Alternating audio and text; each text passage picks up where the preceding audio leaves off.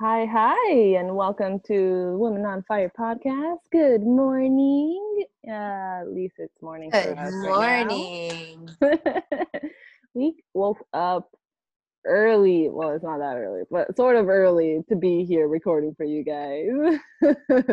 On Christmas Eve. yeah, yeah, because we wanted to do something very special on this special day.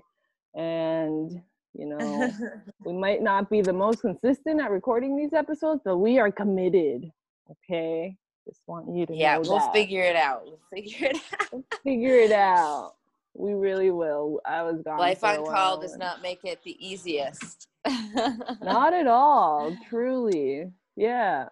But uh here we are again to dive into all sorts of fun things because I mean I don't- think we've had a podcast episode in like two months. yeah, it's been a little bit. It's been yeah. But why would that be, Daniela? What's been going on in Uh, your world? Well, I flew out of my comfort bubble in Hawaii all the way to El Paso, Texas for three months. So yeah, that didn't help between on call and the three, four hour Time difference. zone. Yeah, yeah. So so that was definitely part of it. But I'm back home. Yeah. So Well, hopefully Tell us a little bit about your adventure. Yeah, well, uh, so first I actually flew, flew to Houston because I was asked to quarantine. It wasn't mandated in Texas to quarantine at the time, but the birth center asked it of me. So, all right, I got family in Houston. Great, I'll do it there. And that was great. I got to spend time with a cousin I hadn't seen in years, who turns out is a doula and also interested in midwifery. Could have never expected that. Um, so great, hung out with her. And then I was actually asked, like, hey, actually, if you want to do one week instead of two weeks, you can do that, show up early, but well, we'd like you to do a COVID test. And honestly, that was very something I had to do a lot of um, inner pondering around about. I was like, well, should I do it or should I just stick it out for another week? I've already done half the quarantine.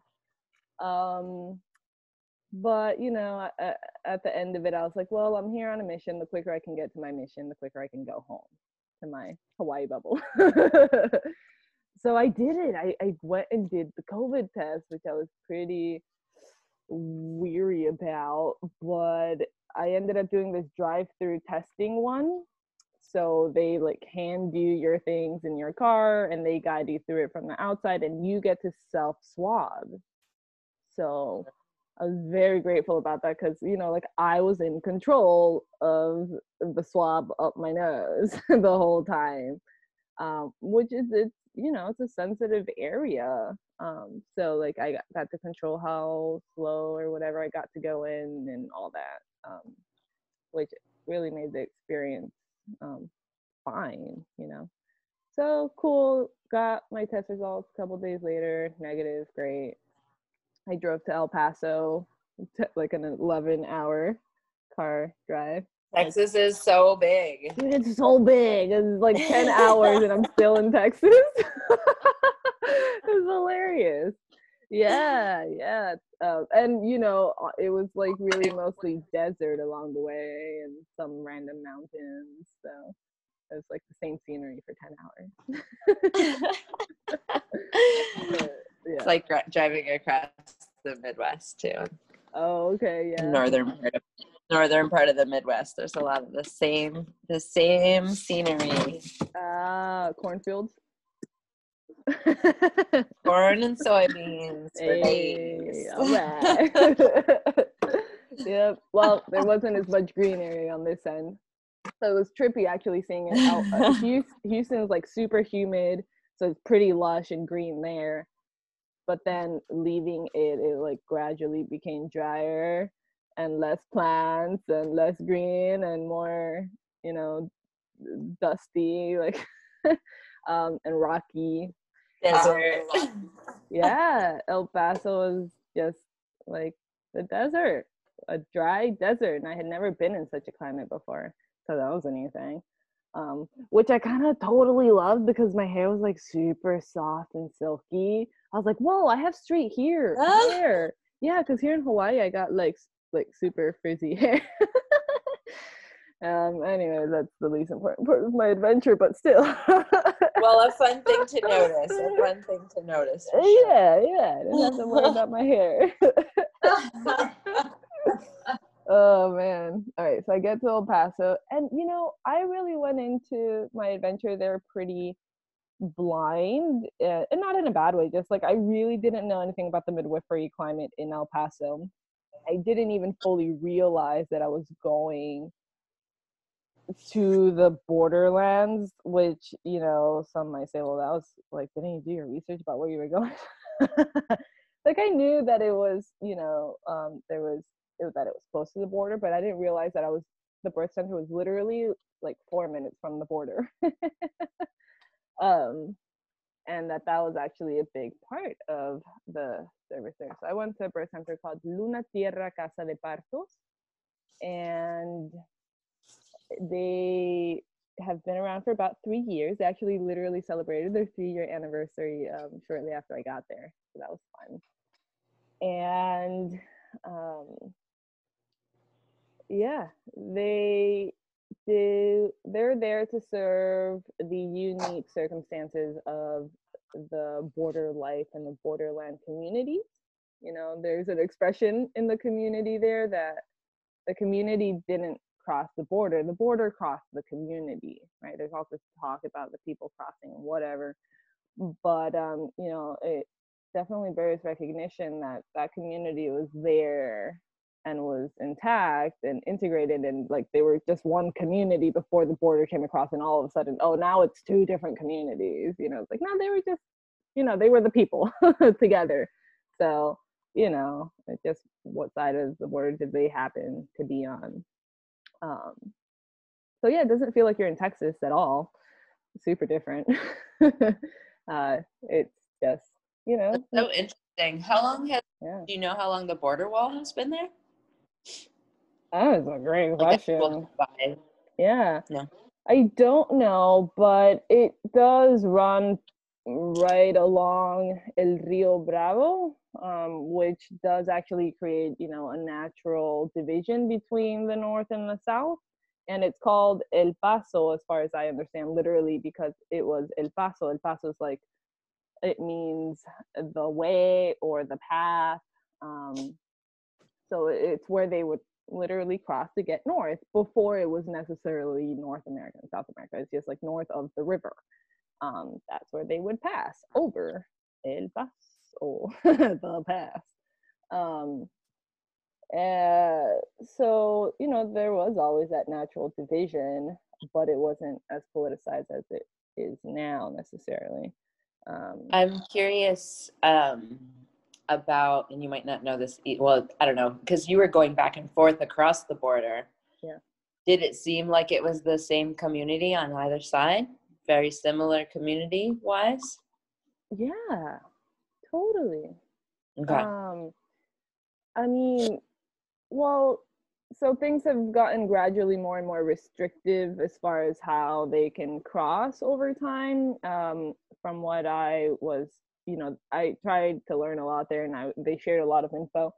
Um, so you know they said it's starting with 9-11 like before that things were way more casual and right after that was the beginning of major restrictions. Um, but you know people cross over all the time to work there. I mean like their economies are so intertwined they really depend on each other. I mean maybe juarez which is the city in mexico um, on the border, maybe they arguably might depend more on the El Paso community um, more than on the way around. But nonetheless, still, like, you know, um, my friend was telling me that her husband would wait in line a couple hours every morning to cross over and work in the US and then you know go back home and you do that every day wait in line wake up at 4 a.m to wait in line a few hours to cross over so people will cross over all the time to work in the us um, so they can get special visas for that and a lot of people write the dollar exchange for pesos you know like if you earn money in dollars then you can go to mexico and live a little more comfortably so people do that um, uh, sorry, what was the question? Did I answer your question? something about the crossing. Uh, I forgot. Sorry. I got. No, you I did. I asked ramble. if it felt like. I asked if it felt like it Oh. was still like community. Oh, yeah, It yeah. sounds like because they're work, living and working in both sides. Mm-hmm. Sounds like yes, have friends on both sides, Totally. family members.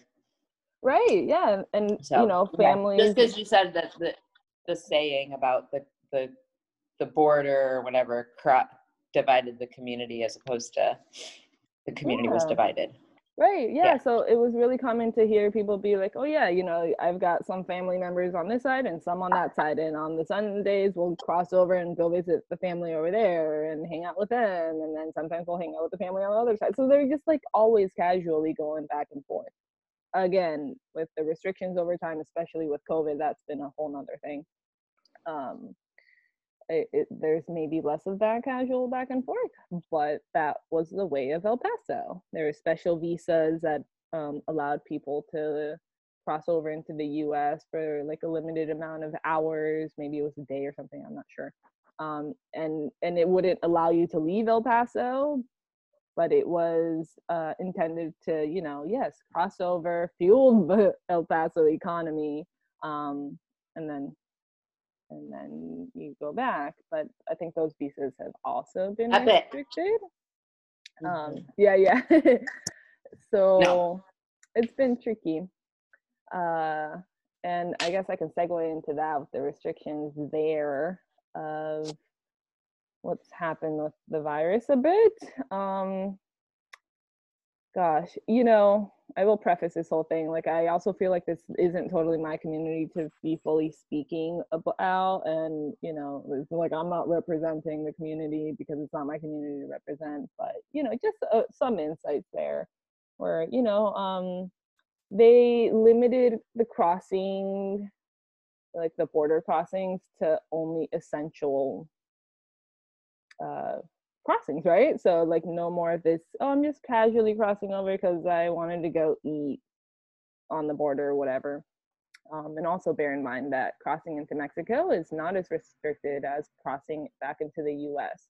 I crossed into Mexico many times, and you know they're they they're welcoming. They I mean they want people to come in. They're like, yes, please, you know, support the economy. You know, so the, the most part they're not really restricting. Well, and we're neighbors. Yeah, they're like, hey man, yeah, just come through. You're like, you guys are welcome. Come on, no problem. yeah, no hassle here. Um, the hassle is trying to get into the U.S. Um, and a lot of people don't want to chance it, right? So they've restricted it only essential crossings. Um, and even though you know midwifery care, which is mandatory licensure in Texas, by the way, um, is obviously essential going over for pre- prenatal care, um, it's still actually very tricky. And a lot of people don't want to chance it because, you know, there's been experiences, not necessarily for prenatal care, but in other general cases of people trying to cross the border. And if the agent there decides they don't want to let you pass, then they can also say, they're known to say things like, and don't try to cross again because we'll take your visa away. So, you know, people don't want to chance that, obviously. Um, and, you know, something I learned there too. but is, isn't like- the visa so they can cross? Yeah, but That's that's the thing. That's the thing. I know. Like theoretically, they should be able to cross no problem. Like, yes, you're coming over for prenatal care. That is essential. Period. End of story. Right? It's it's following the rules.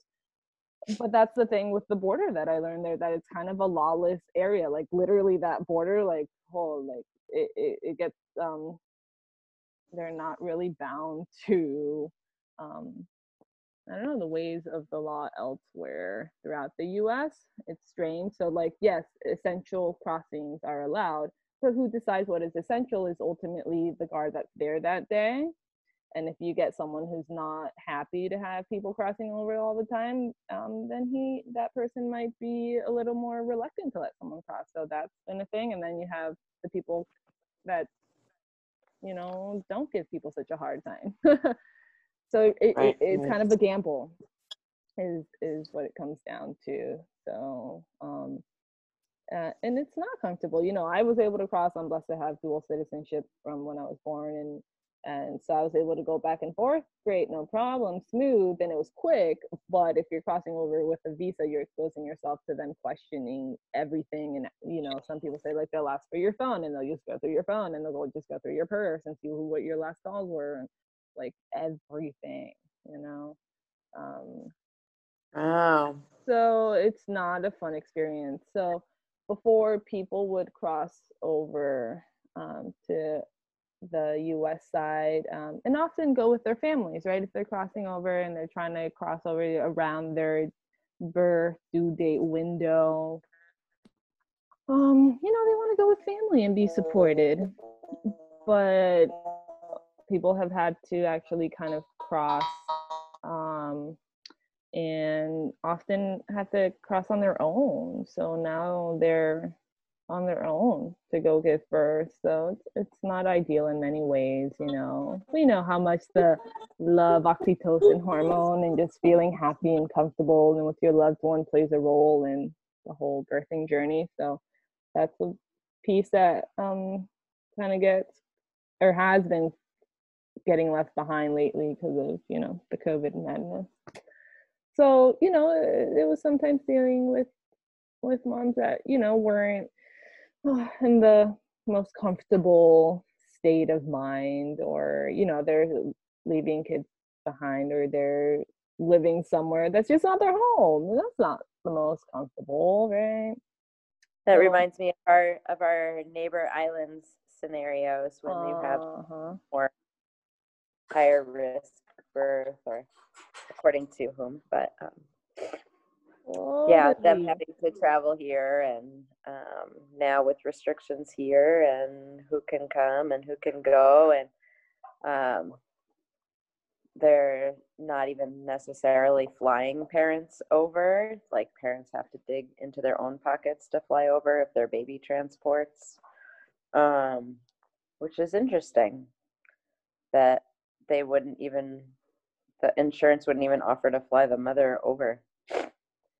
Yikes. Yeah, I did not know that part. As if somehow it's okay to them to just ship a newborn on its own without a mom. I don't know. Okay. I didn't know that piece. Um, but yeah. yeah. I don't know if we've ever talked about this before. So maybe you can break that down a little bit more for people just about what happens when you're on like Molokai and you're going to give birth without an emergency situation, just like normal scenarios? Well, I'm not even sure there is much of an option on Molokai, actually. Mm-hmm. Um, and if you have a birth that's considered, you know, like they can deal with high risk on neighbor islands, but then if you're like, for example, one risk that doesn't really seem like high risk, even according to ACOG, is um, is VBAC, and you're not allowed to VBAC in any of the neighbor island hospitals. So, and I know this also happens in Alaska because there's a lot of remote places in Alaska, and due to um, issues of access and who decides what access is the threshold mm. um, changes the dynamic of of who can do what where. So, um, you know we have a issue in Hawaii in general that we don't have enough physicians and in the United States we have a major issue of not even having enough um, OBGYNs or midwives and of course we're way OBGYN heavy um, which is maybe part of the issue of why prenatal care and postnatal care is um, so challenging in America and why we do have such terrible outcomes. It's because we per capita have significantly less um, doctors than we do have people seeking care or midwives. Um, obviously, we know we have a midwife issue.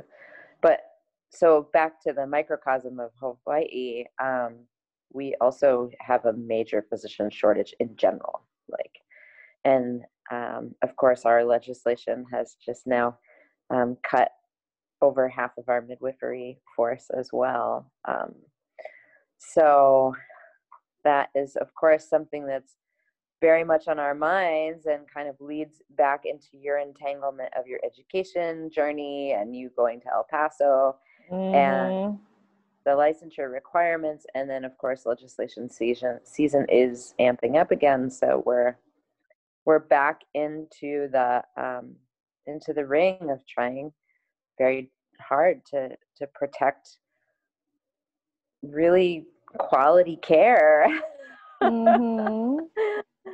which is yeah. already significantly cut on so many even from the the levels of doctors and licenses um, we have such a major issue. So anyway so that's the situation though is that people have to come over from neighbor islands when their babies are in nicu or um, if they have a high risk birth if they have like premature rupture of membranes but they're trying to keep the baby in things like that. They all fly over to Kapiolani and wait and um, they if their family members want to come, they're on their own. They got to figure it out. And otherwise, and I'm, and so a lot of women will come because their family cannot come, whether it's financially or whether it's a place to stay. I mean, you know, babies can come in any kind of window. So, um, so we have a lot of women giving birth alone here too that are separated from their families and their homes and right exactly and they're waiting around for this ginormous That's the lot a baby. Answer. Yeah, it's an excellent answer.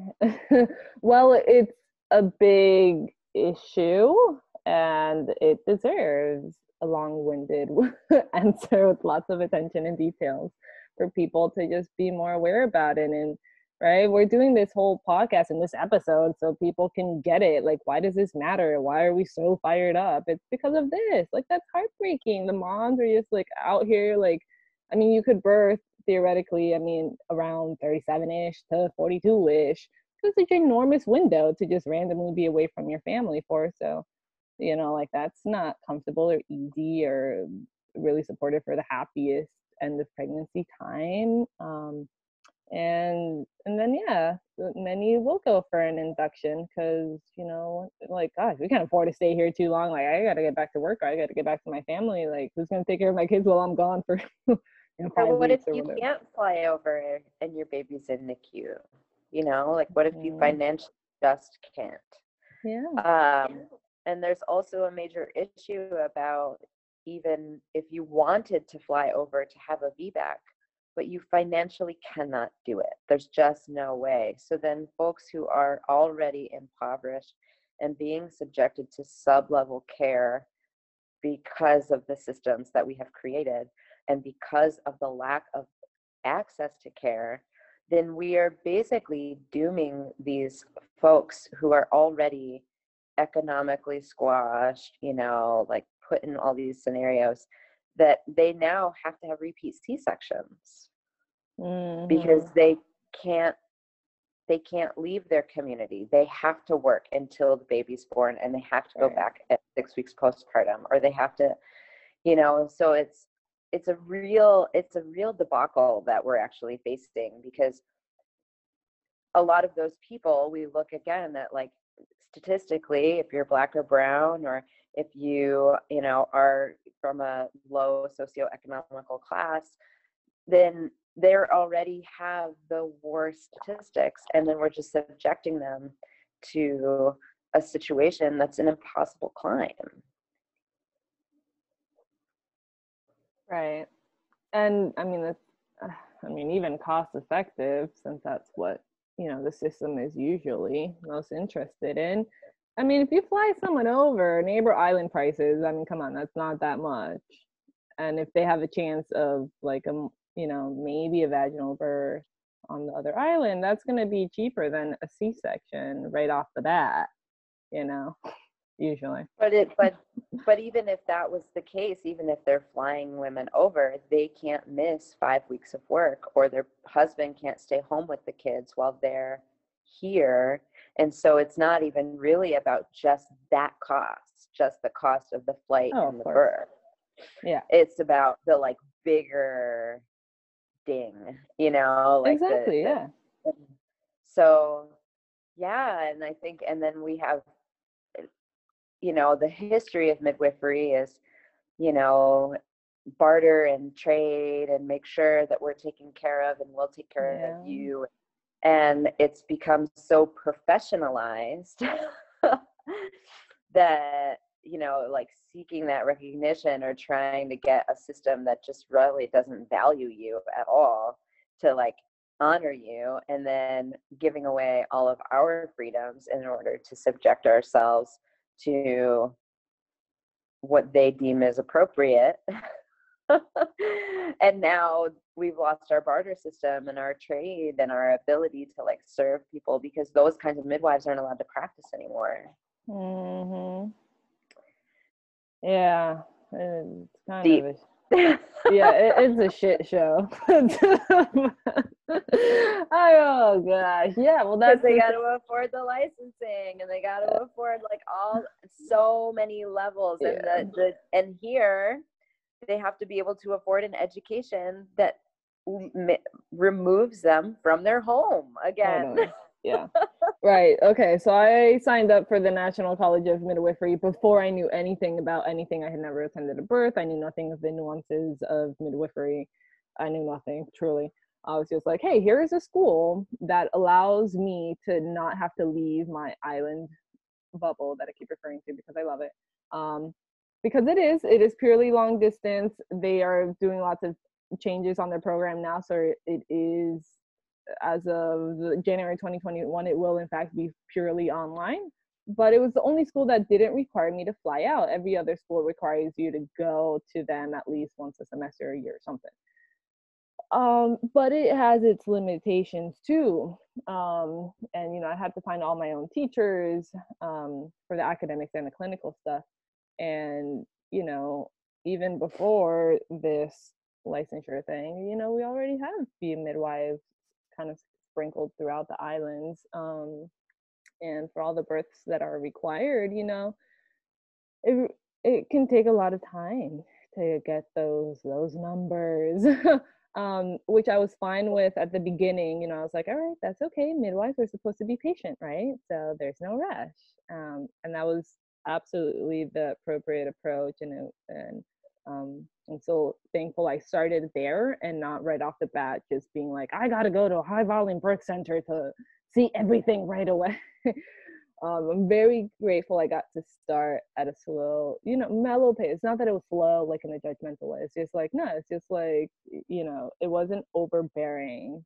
Because if I you know, sometimes you sure you can see 10 births in a week, but did you really learn all that much? You know, like that that was a common conversation I had with folks in El Paso because there's other birth centers there um, where it's like, yeah, births nonstop. Like one friend, she's like, yeah, I saw 100 births in a year but honestly at the end of it like i still felt like i i hadn't really learned enough to actually be a midwife like in a hundred births you don't even have time to process exactly.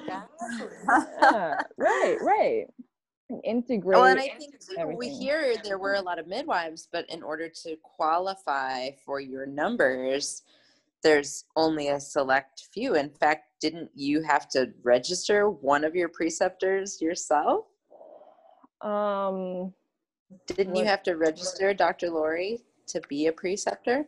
Yeah, right. Well, actually, so there was only one yeah. here, and then you got a second one registered. Yeah, right. And um, and pretty much no one else qualifies.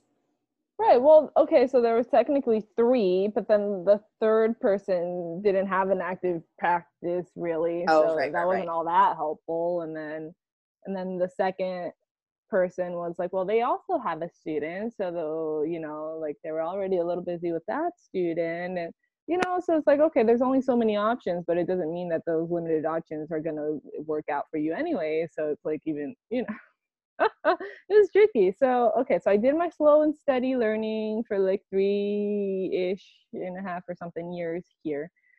And then I got to a point where like, okay, I did my slow and steady. Now like I just got a few more to go. I gotta just like like just knock them out. uh, for lack of better words. Like I just gotta get these last few numbers, and it, this is all sounding like I'm super obsessed with my numbers. But the thing is, with the National College of Midwifery, you have to pay extra for every year that you're enrolled beyond uh, either two or three years. I think it's three years. And and I was hitting that mark. I was like, ah, I'm gonna have to pay extra. I was like, I just want to be done with NCM. Like I just want to close that part of the study, thing, which meant finishing the numbers. So that's really why I went to El Paso. I was like, whatever, I just want to finish my numbers. Little did I know I was gonna fall in love with El Paso, and it was way more deeper than just my numbers.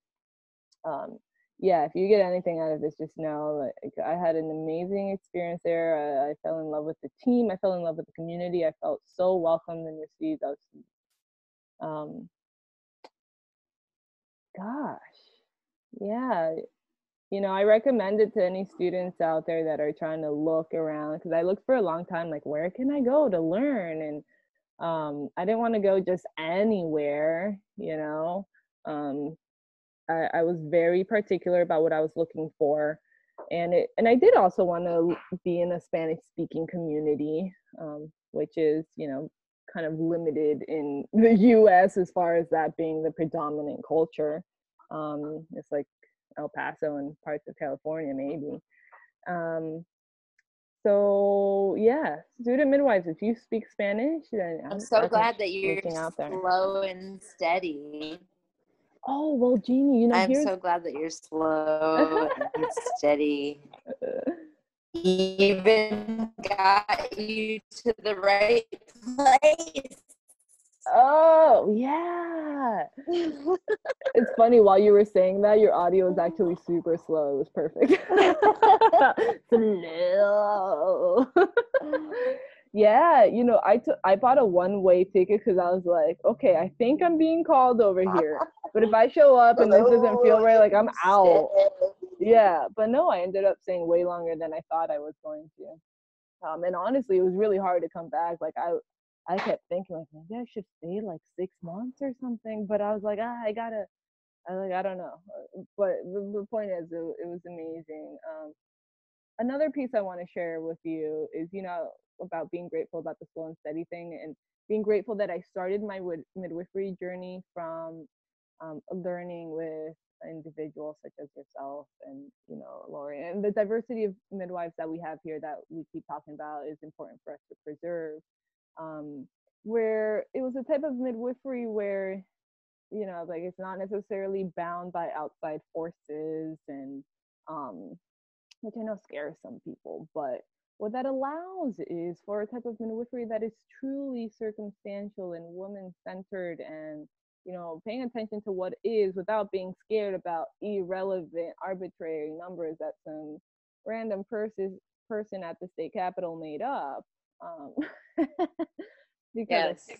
you know it, it, i'm so i'm always so grateful, grateful for that because if i had started my midwifery journey from the perspectives of these very confined, restrictive parameters of uh, licensure and how they tend to be, even though they're different state to state, just the general spirit of what licensure brings into midwifery and what that looks like. Like, oh man, like it would be very hard to let go of that. You know, if I had started there, it would yeah. have been hard to let go of certain parameters and fears like i would have trained myself to truly believe that no this is it and this anything beyond this line is never okay yeah I, i'm always thinking about that because when i talk to other midwives in other places um, when i went to washington and and we were invited to um, fly to washington to support a friend because she felt like her midwife was great and she really liked her but she felt like her practice was too restrictive and it was based upon her licensure but also upon meeting the woman um, that the, the midwife you know we were talking about how we were in an unlicensed state and she said oh my gosh that's so scary I thought, I thought, oh my oh oh gosh, like it's so interesting. It's like when people say, wow, you gave birth at home, like you're so brave. And a lot of the women who oh. give birth at home say, like, wow, I think you're brave for going to the hospital. Exactly, right. like it felt like one of those scenarios where it was like, Wow. yeah, it depends on where you're standing and what it really does. And Yeah. and I am always grateful because I have gotten to see things that are not allowed in other places and have and maybe it's a fluke that everything was fine. But now I've been doing this for 10 years and I've you know seen many hundreds of births and witnessed many many miracles or that are just everyday miracles you know? Like it's just babies being born. And when you can pull away that fear and that restriction and that authority and and you can be really woman centered and look at like i think about and i was just talking to you about this like listening to like the evidence-based spot birth podcasts and thinking about like statistics and all these things but then to look outside of those numbers and those things and say well where do i fall? Because i'm not just a statistic and i'm not just like in the mainstream you know like flow of health and wellness and education and and care even you know? And so to be able to take those numbers but then also realize that those are just cases and we don't know the background of those cases of how that person Mhm. eats or the lifestyle or what kind of information they've been given or encouraged um, and how they've been encouraged or supported and you know all those things play a factor in that one statistic and so Yeah. it doesn't necessarily seem to me like some of the things that I've witnessed are that like unreasonable that it worked out. yeah. Right. Yeah. And I've seen things work out way, way, way, way, way, way more than not. Yeah. If we want to talk statistics, you know, like I've really only seen of my whole practice and working with others, like we have like less than a 2% transport rate and of an emergent things are less than that Right. So i i am also very grateful because i i really do feel like we've been able to witness truth in birthing practices and truth in Mm, honoring and representing and supporting women and families in in what is right for them Yeah. Yeah. and it isn't clouded and shaded in a bunch of like oh that's the impossible feat Right. Yeah. I mean, a simple parameter that's pretty standard across um, licensing scopes of practice is the cutoff of 37 weeks or 42 weeks. If you birth in the middle of that range, great. If you birth before 37 or after 42, like, no, that's not uh, uh, uh, okay for midwives to attend, licensed midwives. Um, and I'm not saying yes or no that you should birth your babies before 37 or after 42. All I'm saying is I think it's your decision, not some random politician or policymaker, will, you know, or a doctor or a, like no. the facts are, you know, you can share statistics and whatever and information, but it should be in the woman's hands, the person actually carrying the baby to decide well, you know what? I'm actually 36 and 5, 36 weeks and 5 days. Like I I, I feel like we're good. Actually, Absolutely. Or whatever. Whatever. You don't, you know, if you want to, period. And that's what I've mostly been able to witness. Um actually never attended the birth of a baby before 37 weeks. But besides the point. Um uh, I've had a few. I've had a yeah, few. I even there was one woman that delivered both of her babies two days before 36 weeks. Mm, Um, and there's situations that I've been put in that I'm not like, oh, this is the best. I've been put in situations that I'm not so comfortable with. Um, but I also respect the the intuition and the and honor the person. And you know that woman, I was assisting. It was early on, and both of her babies came in that window. The first time it happened, we were like, ooh, kind of early, you know. But she was like, I am not going to the hospital, and we were like, okay. So, and she had a perfect, like five and a half pound baby. She was a teeny, teeny, teeny little lady. And the next baby came, and the baby was like just shy of six.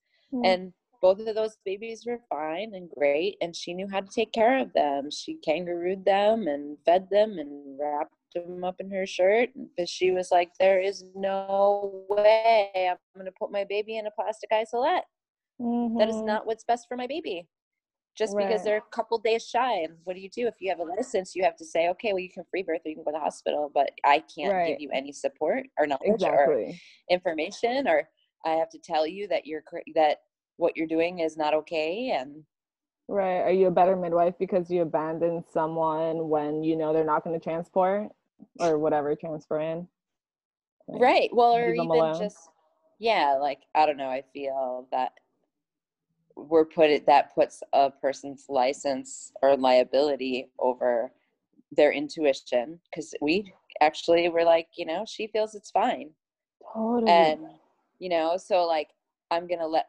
my license dictate uh, my intuition or even or be honest and say well i feel like you're right but i can't be with you i have to leave you you know like right. and then what if she does birth at home? What if she doesn't? What if she ends up going and getting subjected to her baby being in the NICU that doesn't need to be there? And what imprint does that make on that baby and their life? And because they're introduced to blue sterile gloves and ventilators and beeping and monitoring and instead of being kangarooed right next to mama's heart you know? And i'm not saying that one is better or worse really because some women absolutely many many women absolutely would go in and have their baby at the hospital. Yeah. But i'm just it's again it's just looking at it's not damning one thing or another it's mm-hmm. respecting it. Yeah exactly right. and that every different person has a perspective of what's right and true for them and i feel like the gift of midwifery care though is that we really build a bond and a relationship that i know that the person that i'm serving isn't bonkers you know like they're responsible mm. and I mm. can and I can respect them and I can support them without feeling um that I'm putting my whole life at risk as right. well. Yeah, and yeah, we're talking about autonomy here, people, sovereignty, in the age of everyone talking about decolonization. Like this is it, you know. This is it, and it starts yeah. during gestation. It starts exactly. during birth. totally in the womb. how how you are born and how you are received does matter. Mm-hmm.